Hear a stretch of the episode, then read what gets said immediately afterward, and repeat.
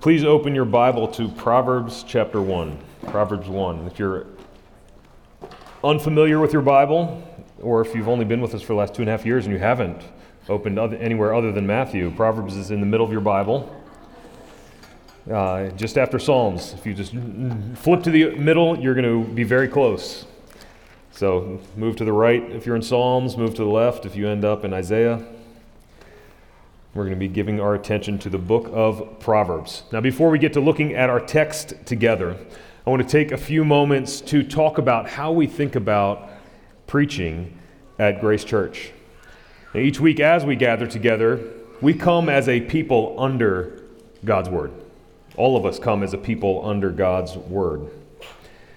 We do this because the God of the universe, the faithful Creator, is a God who speaks.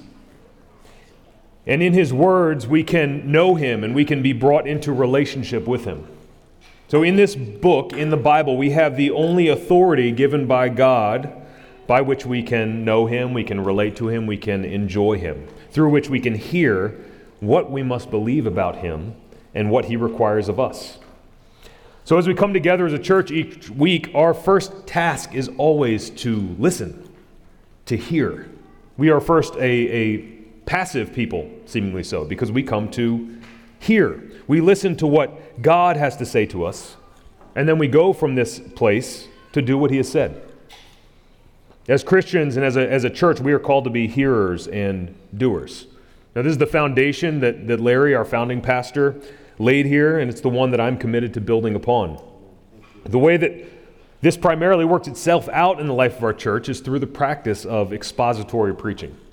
Now, expository preaching is a, a, form of preaching that aims to exposit or explain and make clear what Scripture says. And we do this as we make our way verse by verse through whole books of the Bible. And expository preaching, it carries with it a set of convictions convictions about God's Word. First, that, that God's Word, the words in this book, are uh, inspired by God. That is, that God speaks to us, and all these words were breathed out by God. We hold to the inerrancy of God's Word, in that the, the Bible is true in all that it says, entirely without error. We hold to the efficacy of God's Word. Efficacy is a, is a word that means God, what God says, always has its intended effect. It's always effective. It always does what God wants it to do. We hold to the sufficiency of God's Word. That in God's Word we receive all that we need for life and godliness. You won't show up one Sunday and hear us preaching from a different book because we needed something else. This is all that we need in God's Word. We firmly believe that, as one theologian, theologian wrote, said the Bible knows what's relevant to every congregation far better than the greatest of pastors. It knows what a congregation needs more than the congregation knows. And we might add more than any other social commentator knows. When a preacher preaches straight through a book of the Bible, God sets the agenda, and the preacher learns along with the congregation. And so, as I or the other pastors prepare to preach each week, as I pray and study, I'm not in my study thinking, huh, what do I have to say to Grace Church this week? No, I, we sit and we pray asking this question What does God have to say through His Word to Grace Church this week? You see, expository preaching, it's not about proclaiming our burdens and our ideas, but doing all that we can to get out of the way as we labor to make plain God's burdens and God's requirements for us. And as your pastors, this practice is, is both incredibly freeing, but it's also extremely sobering. It's freeing because I'm not overwhelmed with some man made pressure for creative inspiration. It's like, how am I going to entertain everybody this week? I don't have that pressure. It's wonderful. That's not what I'm here to do. but it's sobering because rightly handling or mishandling God's word is a matter of divine judgment. These are the words of the God of the universe in this book. I better handle them rightly. So, we, as the pastors of Grace Church, those charged to shepherd the flock of God, to, who labor to rightly handle the Word of God, who point each of us to what we must believe about him and what he requires of us. And if you've been with us in September of 2020, we have been making our way through the Gospel of Matthew. And what a wonderful journey it has been as we have watched Jesus and listened to Jesus and learned from Jesus and been changed by Jesus. But last week, John brought us to the end, to the conclusion of Matthew as we consider Jesus' words to his disciples, both his command to make disciples of Jesus and his promise that he will be with them always. And now we have reached this point in my life as a pastor where I have the responsibility to determine what book to start next. One book has ended, and now another book must begin. And full disclosure, uh, this has been a daunting task and one I have never had to face before. It was much easier when I could just make suggestions to Larry, just throw them out, and I didn't have to deal with the consequences until we got down the road. Much easier then. Or I could just disagree with him. He'd be like, I'm thinking this. No, nah, that's not a good idea. That was pretty easy too. A lot harder to, in God's mysterious providence, now have the responsibility to uh, determine that direction and I'm grateful not to carry that responsibility alone, uh, to be serving with John and Chris. And after much prayer and thought and conversation, the journey we're going to embark on together is through this book of Proverbs. So you may be wondering why Proverbs and why now? Well, I've already presented part of the answer. Uh, as, as long as the Lord tarries and as long as God gives me the opportunity to preach, uh, I mean, we've got 66 books to go through. So we got to go somewhere. We also we recognize that all of Scripture, as I said, is breathed out by God and, and profitable for us. So we want to give our attention to the whole counsel of God. And again, if the Lord tarries, Lord willing, and you're with us long enough, perhaps we will get through all 66 of the Bible and 66 books of the Bible, and then we'll begin again. More than that, as Christ followers, we are not only called to be hearers of God's word, but doers also. Earlier, we heard read uh, from Colossians 2, where Paul writes that as those who have received Christ Jesus the Lord, we are now to walk in him, rooted and built up in him, and established in the faith, faith, just as you were taught, abounding in thanksgiving. So our response to God's gracious work of redemption, what he has done, is now how are we then to live? What does it look like to live life in God's world, under God's rule as his disciples? He is the one to whom all authority in heaven and earth has been given. So, how do we live now under that authority? Now, by God's grace, He doesn't leave us to then figure it out on our own, but He guides us by His Spirit through His Word. God reveals Himself to us, He speaks to us through this book. And this is what Proverbs is all about. Proverbs teaches us wisdom. It teaches us how to live in a world that is ordered by a sovereign creator. Proverbs teaches us how to live in a world that is ordered by a sovereign creator. So, with that said, I want us to turn our attention to Proverbs chapter 1. I'm going to begin in verse 1 and we're going to read through verse 9. And this is God's inspired, inerrant, effective, sufficient word for us today. The Proverbs of Solomon, son of David, king of Israel to know wisdom and instruction, to understand words of insight, to receive instruction in wise dealing, in righteousness, justice, and equity, to give prudence to the simple, knowledge and discretion to the youth. Let the wise hear and increase in learning, and the one who understands obtain guidance. To understand a proverb and a saying, the words of the wise and their riddles. The fear of the Lord is the beginning of knowledge. Fools despise wisdom and instruction. Hear, my son, your father's instruction, and forsake not your mother's teaching, for they are a graceful garland for your head and pendants for your neck. Would you bow your heads and pray with me? Well, Father, we pray with the psalmist. Teach us, O Lord, the way of your statutes, that we may keep them to the end. Give us understanding that we may keep your law and observe it with our whole heart. Lead us in the path of your commandments. May we delight in them. Incline your heart to your, or incline our hearts to your testimonies and not to selfish gain. Turn our eyes from looking at worthless things and give us life in your ways. Confirm to your servants your promises that you may be feared. Turn away the reproach that we dread, for your rules are good. Lord, may we long for your precepts, and in your righteousness give us life. Amen. Amen. So, with great trepidation on my part, we begin.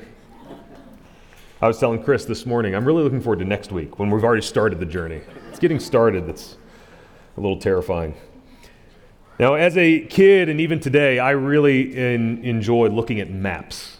I think I've shared this before. I, when I was a kid, I loved to unfold some giant map and I would just trace different routes, looking at how roads fit together, figuring out how I could get from one place to another. And as I got older, I looked at maps and wondered about the story they told about a place's history and about its development. The one part I did not love about maps was folding them back up. But with the advent of MapQuest and then Google Maps, this is no longer a problem. Thank you, Lord. These opening verses of Proverbs, they, they function as something of a map for the book of Proverbs. They introduce us to the primary author, to its intended audience, to the book's purpose, to how we'll uh, accomplish that purpose. And then it gives an invitation to listen. These opening verses orient us and give us our bearings on, on where we are and where we should go. They present to us a map of how to navigate what lies ahead. And as we consider our text, I want to organize it under two simple headings. The first is the purpose of this book, and the second is the method of this book. And so, first, we're going to give our attention to the purpose of Proverbs. I heard one time someone share an illustration of an airplane. And I could get on an airplane, and that thing that I'm getting on is what? It's an airplane. And those airplanes fly and they take you places. And so I can get on that airplane and feel like, great, I mean, I've, I've done what I needed to do. Now, I could have a destination in mind. So let's say I want to go to Florida. But if that plane is not pointing in the direction of Florida as it takes off, I mean, as it gets up in the air, where am I going to go? Not Florida. The, the direction, the trajectory is what really matters. And the same is true as we come to Proverbs. If we don't get the, the trajectory of this book right, we could end up in a very different place than God intends. Now, for many, wisdom is more practically understood as advice or, or self improvement. And you can pick up any newspaper or peruse the many voices on the internet, scroll through Facebook, or look at a bestseller list of books, and you will find a long list of people dispensing this so called wisdom as the world understands it. It's estimated that the self improvement market is a $10 billion industry in the United States. $10 billion industry given to self improvement. We live in a culture that's obsessed with being better, with self help. We are so obsessed with self improvement that not too long ago, the New Yorker published an article with the title, Improving Ourselves to Death. The article describes two authors who published a book that, that describes their year long journey of throwing themselves into improving a different part of their lives each month. And so they, they devoted themselves to diet and their physical health or, or their brain. For, for Brain Month, they, one of the tasks they took on was memorizing the first thousand digits of pi just to improve their mental acuity. They wrote this after this year long journey In a consumer society, we are not meant to buy one pair of jeans and then be satisfied. And the same is true of self improvement. We are being sold on the need to upgrade all parts of ourselves all at once, including parts that we did not previously know needed upgrading. And if you, again, I think social media, spend time on the internet, on all the algorithms that we have the joy of navigating, You're going to be presented things this week that you didn't even know you needed to make your life better. This culture of, of self effort and self improvement, it's not just out there, it has become a part of the American evangelical landscape as well. One recent survey revealed that 81% of Americans identifying as born again Christians believe that this verse is in the Bible God helps those who help themselves. It's not in the Bible. So, is this what Proverbs is then? The Bible's own self help book? Now, if that was the case, then we might call this series Proverbs Upgrade Yourself. But Proverbs is not a Dear Abby column, it is not self help advice. In fact, Proverbs lays out for us at its outset what it is all about. And it begins by situating us in the context of a relationship between the Creator God and His covenant people as it introduces us to the primary author of this book. Verse 1 introduces us to him, the Proverbs of Solomon, son of David, king of Israel. Now, Solomon was known for his God given wisdom. This is what he asked God to give him. And he reigned as king in the middle of the 10th century BC. So this book dates to some extent back to around that time. But it was also organized sometime later. One, one example of this is seen in, in Proverbs 25, where we read of a section that begins with These also are the Proverbs of Solomon, which the men of Hezekiah, king of Judah, Judah copied. Not the king of Judah. That was weird. that was distracting me as well. Uh, these also are the Proverbs of Solomon, which the men of Hezekiah, king of Judah, copied. Here we encounter a group of Proverbs, beginning in Proverbs 25, attributed to Solomon, which were copied down by Hezekiah's men. Now, Hezekiah was a, a king of Judah right around 700 BC, which is about 250 years after Solomon reigned.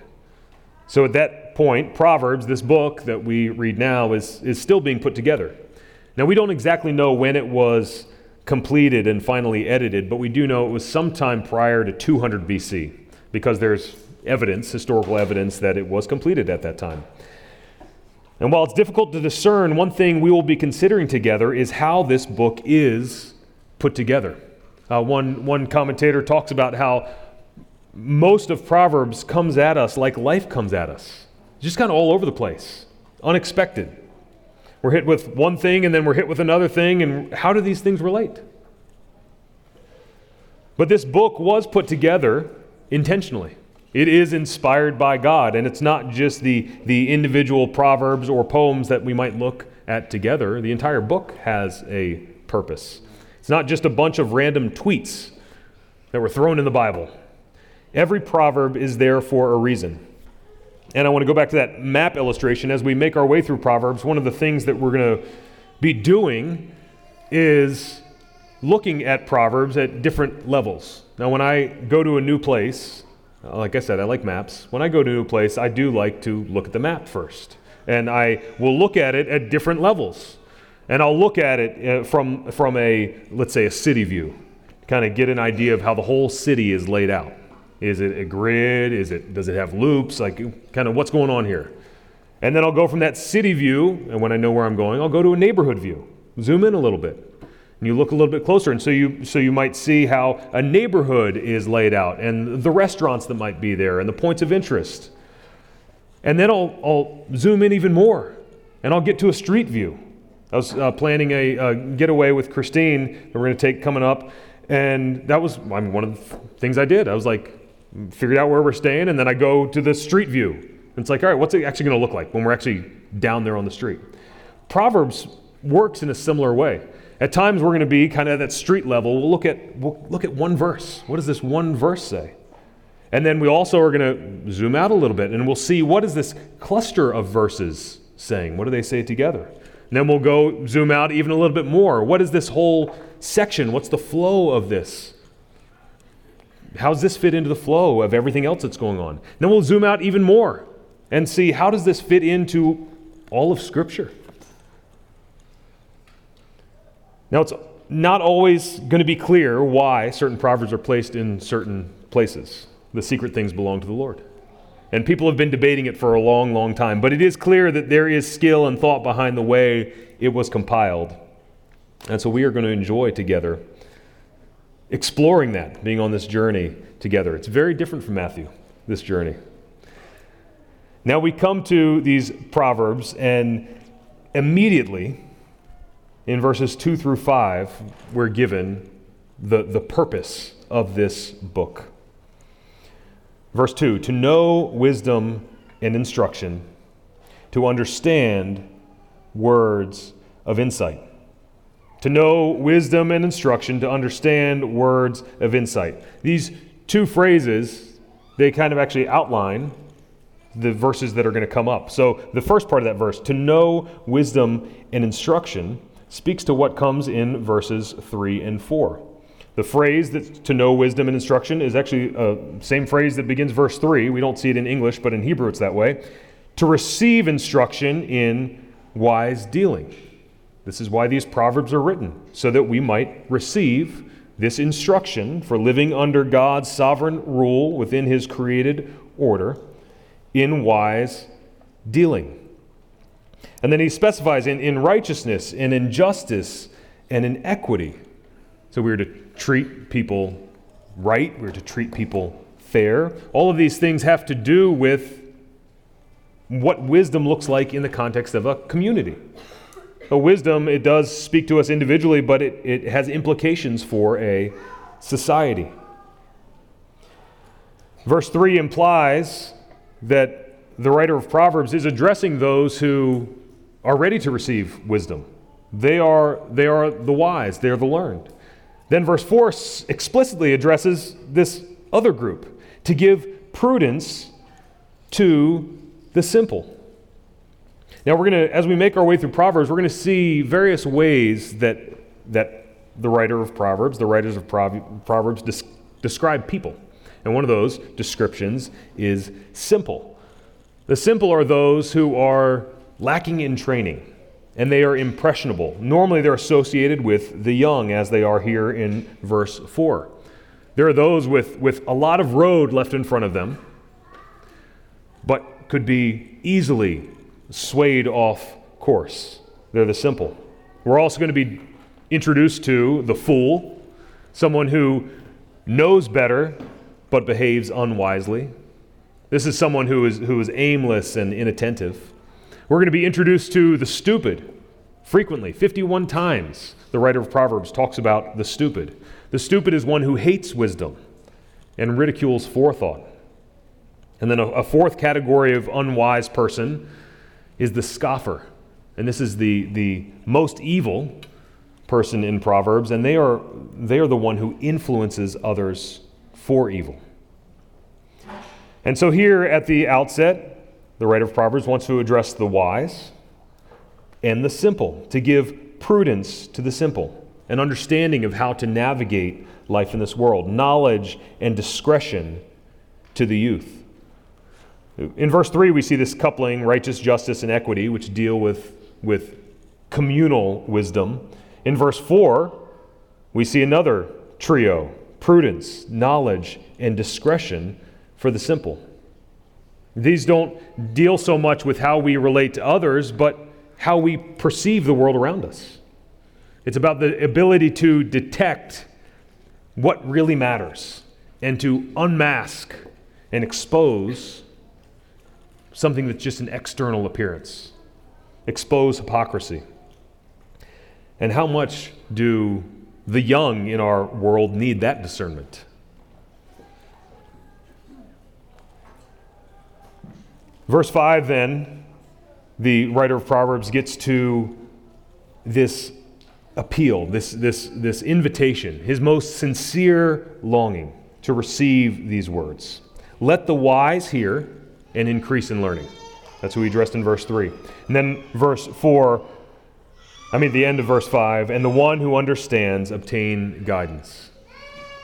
We both want to be those who hear this wisdom and we want to be those who are guided by this wisdom. That's the, the purpose of, of Proverbs, to lead us in this way. Second, the method of Proverbs. And this we see in verse 6. The method of Proverbs. How are we going to, how is he going to accomplish his purposes? We need a guidance in understanding a proverb and a saying, the words of the wise, and their riddles. So the writer of Proverbs gives us these, these four ways that he is going to lay out this wisdom. He's going to lay it out first through Proverbs. And this is, this is the bulk of what is in this book. In Hebrew, the word for, for proverb is related to the idea of, of being like or of representing something. So a Hebrew proverb is like this little mini model of reality. It's not reality, it's a picture of reality. So it gives us the opportunity to think about real life and learn before we go and do something. And if you take a moment to think about that, it's really contrary to what the world often tells us, our culture often tells us. The world likes to say that, that experience is the best teacher. So if you really want to know something, if you really want to learn a lesson, if you want to know who you really are, then go and live it. Try it. You do you. But God has another plan for his people. God wants people to look at this picture of reality, presented to us in Proverbs in this case, and to learn from it before you go off and experience the real world.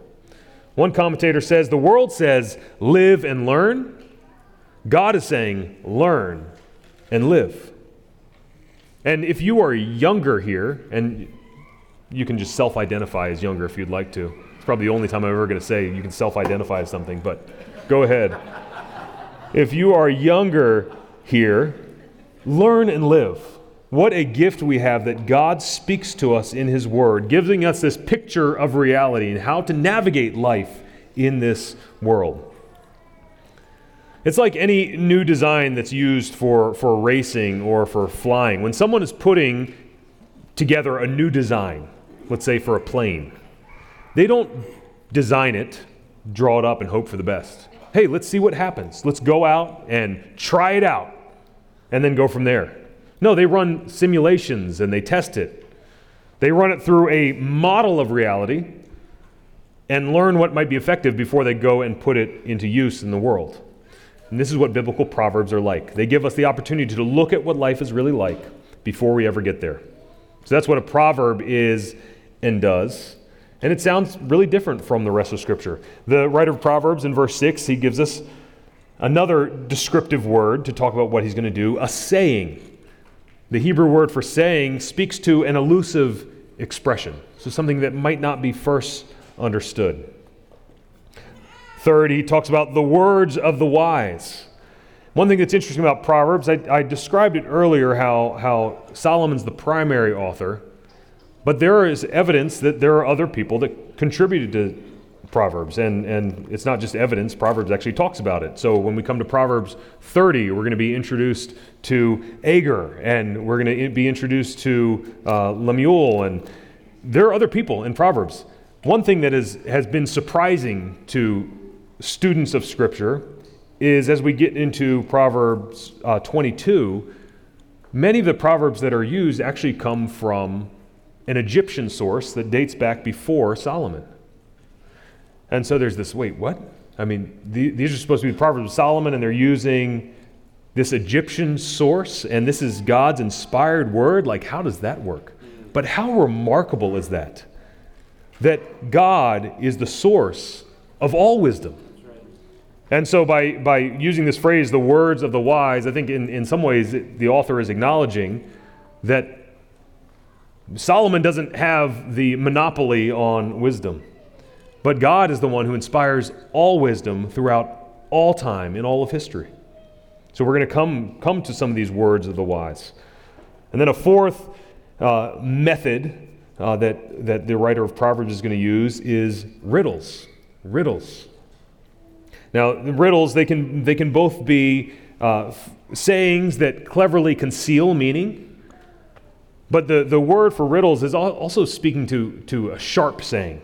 And so it also speaks to the idea of a saying that pricks someone's conscience. So those are some of the methods that the writer of Proverbs is going to use. So, after presenting those purpose and these, these methods, verse 7 gives the author this opportunity, the sage, the wise person, this opportunity to now showcase what does this wisdom look like? What do these proverbs look like? And in verse 7, as, as one commentator says, we see the, the quintessential expression of the basic spiritual grammar for understanding this book. In verse 7, we see wisdom's beginning and ultimate goal. That anyone, any person who wants to live life well, who wants to flourish, will choose to live in the fear of the Lord. Look at verse 7 again. The fear of the Lord is the beginning of knowledge. Fools despise wisdom and instruction.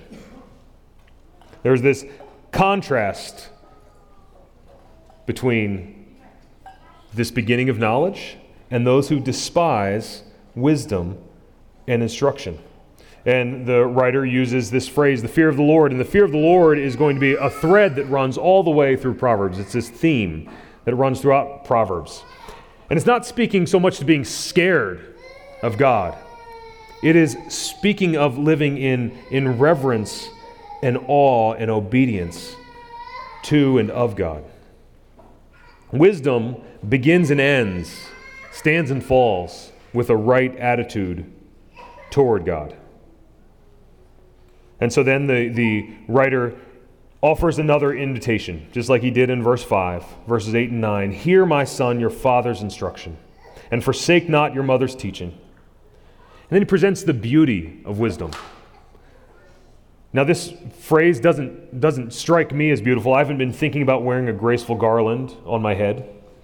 Maybe I should. I haven't been wearing pendants on my neck either.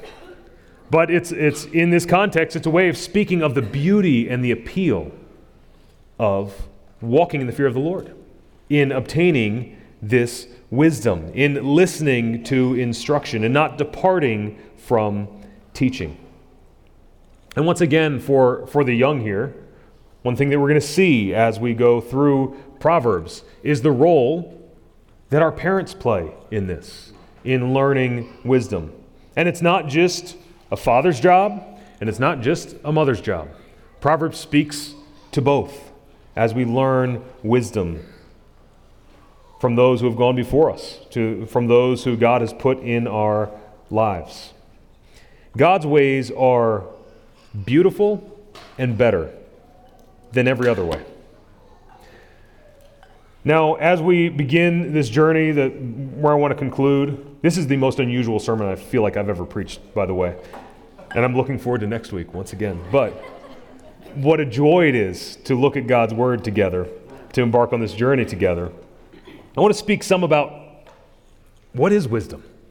And we've talked a lot about wisdom, but I haven't talked specifically about what wisdom is and why why does God give us this, this assortment, seeming assortment of stuff to make us wise?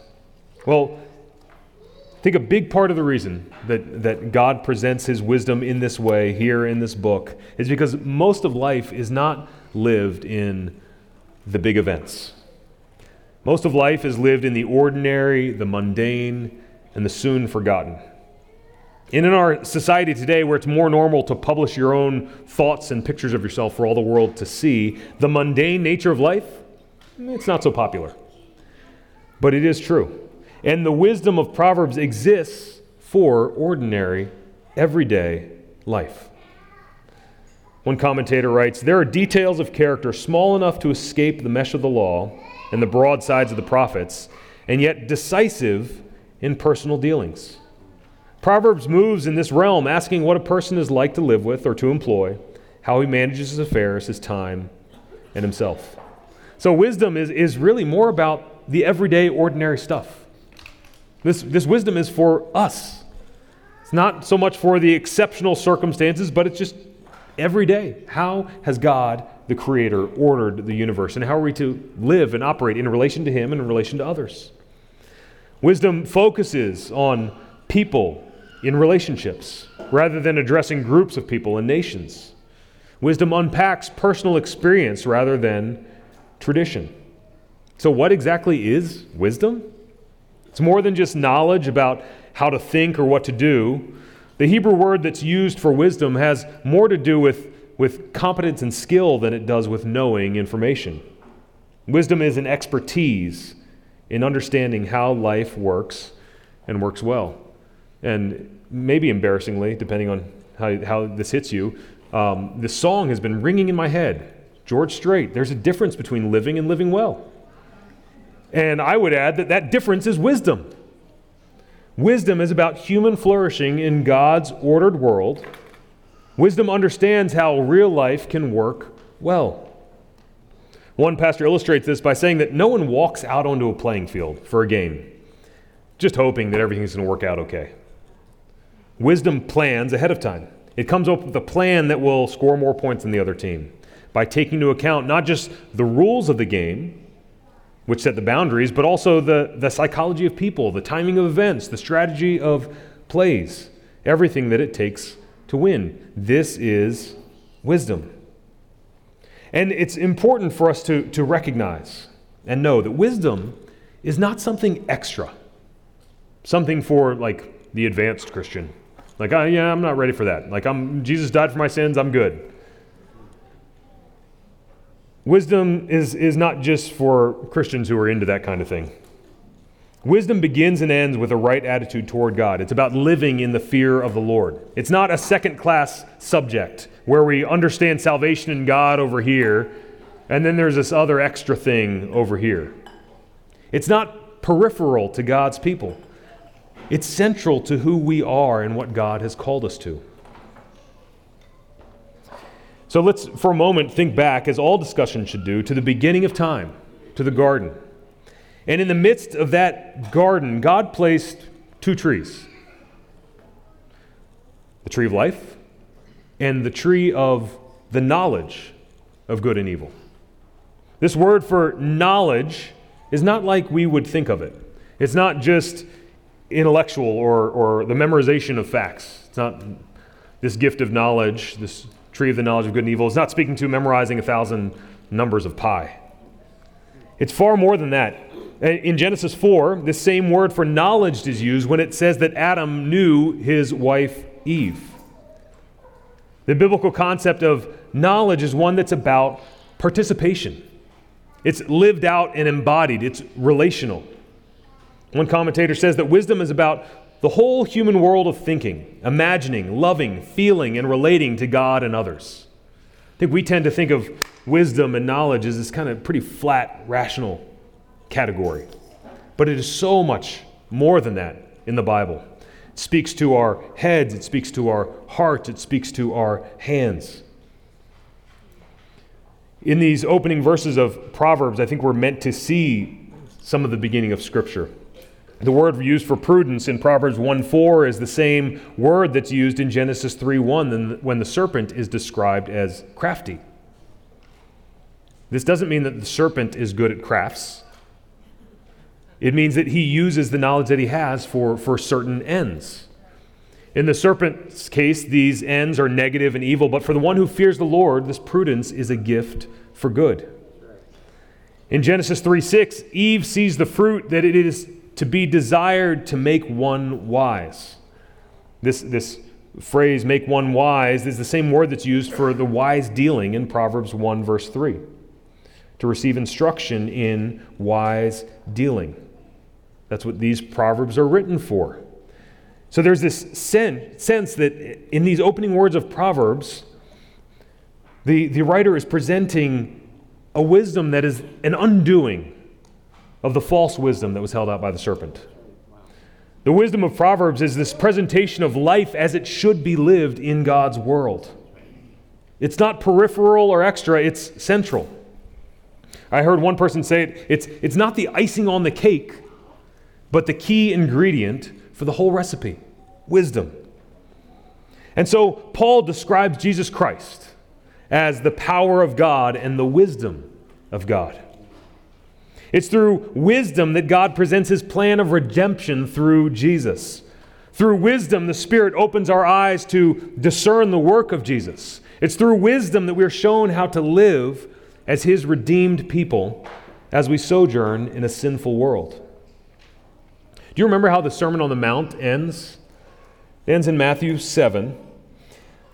And Jesus there is, is defining the gospel as wisdom. In Matthew 7 24, he says, Anyone who hears these words and does them will be like a wise man who built his house on the rock. He contrasts this in verse 26 with those who hear these words and does not do them. And do you know what they're going to be like? A foolish man who built his house on the sand. Proverbs presents to us two ways of living. You can either be wise, building your house on the rock, you can be foolish, building your house on the sand. Jesus quotes in the, in the Sermon on the Mount, Jesus refers to or quotes Proverbs 35 times. Throughout the New Testament, there are other references to Proverbs. And for a, for a book that we can so often separate from regular Christian living, it's remarkable what a part of the early church that this book was. And we have the joy of studying this book together because it's a book of God's grace for sinners. It's good news for people who need help. The message of Proverbs is not do better, it's not upgrade yourself, it's not be a better you. In the midst of our folly, in the midst of our failures, in the midst of our sin and our stupidity, God comes to us. Just like we heard last week, Jesus came to them. God comes to us. God comes to us in the person and work of Jesus Christ as wisdom, and He goes with us. That's what we see in Proverbs. This book is not a list of demands, but a gift of grace. One pastor said the book of Proverbs is practical help from God for weak people like us stumbling through daily life. What a gift that is. Practical help from God for weak people like us stumbling through daily life.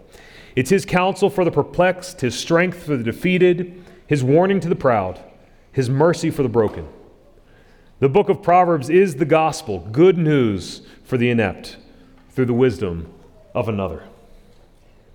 Praise God that we don't gather together kind of grasping at straws, hoping that we're going to catch on to the latest fad that's finally going to work for us and solve all our problems. We have a perfect Savior, Amen. a strong defender, and so we trust in Him. In just a moment, we're going we're going to sing, Be Thou My Wisdom. He is our wisdom. Proverbs reminds us that left to ourselves on our own, we would never choose the path of wisdom. But God has sent his king, Jesus. And he is on his throne. And this king walked the path of wisdom, and he walked it in our place. And so now all the promises of Proverbs, they're ours, just not yet. Because we now live in the tension between the already and the not yet. We will still face trouble in this world. But it's not I who live, but Christ who lives in me. Yet not I, but Christ in me. And so we look to him, we trust in him. Would you pray with me? Oh, Father, we confess, along with this proverb, that the fear of the Lord is the beginning of knowledge. Help us not to be fools who despise wisdom and instruction. Lord, I pray in particular for, for the young people in our midst. Lord, may we receive humbly your word. May we be guided in paths of life. May we see your ways and your word as better than all else. May we not be distracted and pulled aside by the cares of this world. Would you be our vision, O Lord of our hearts? It's in Jesus' name we pray. Amen.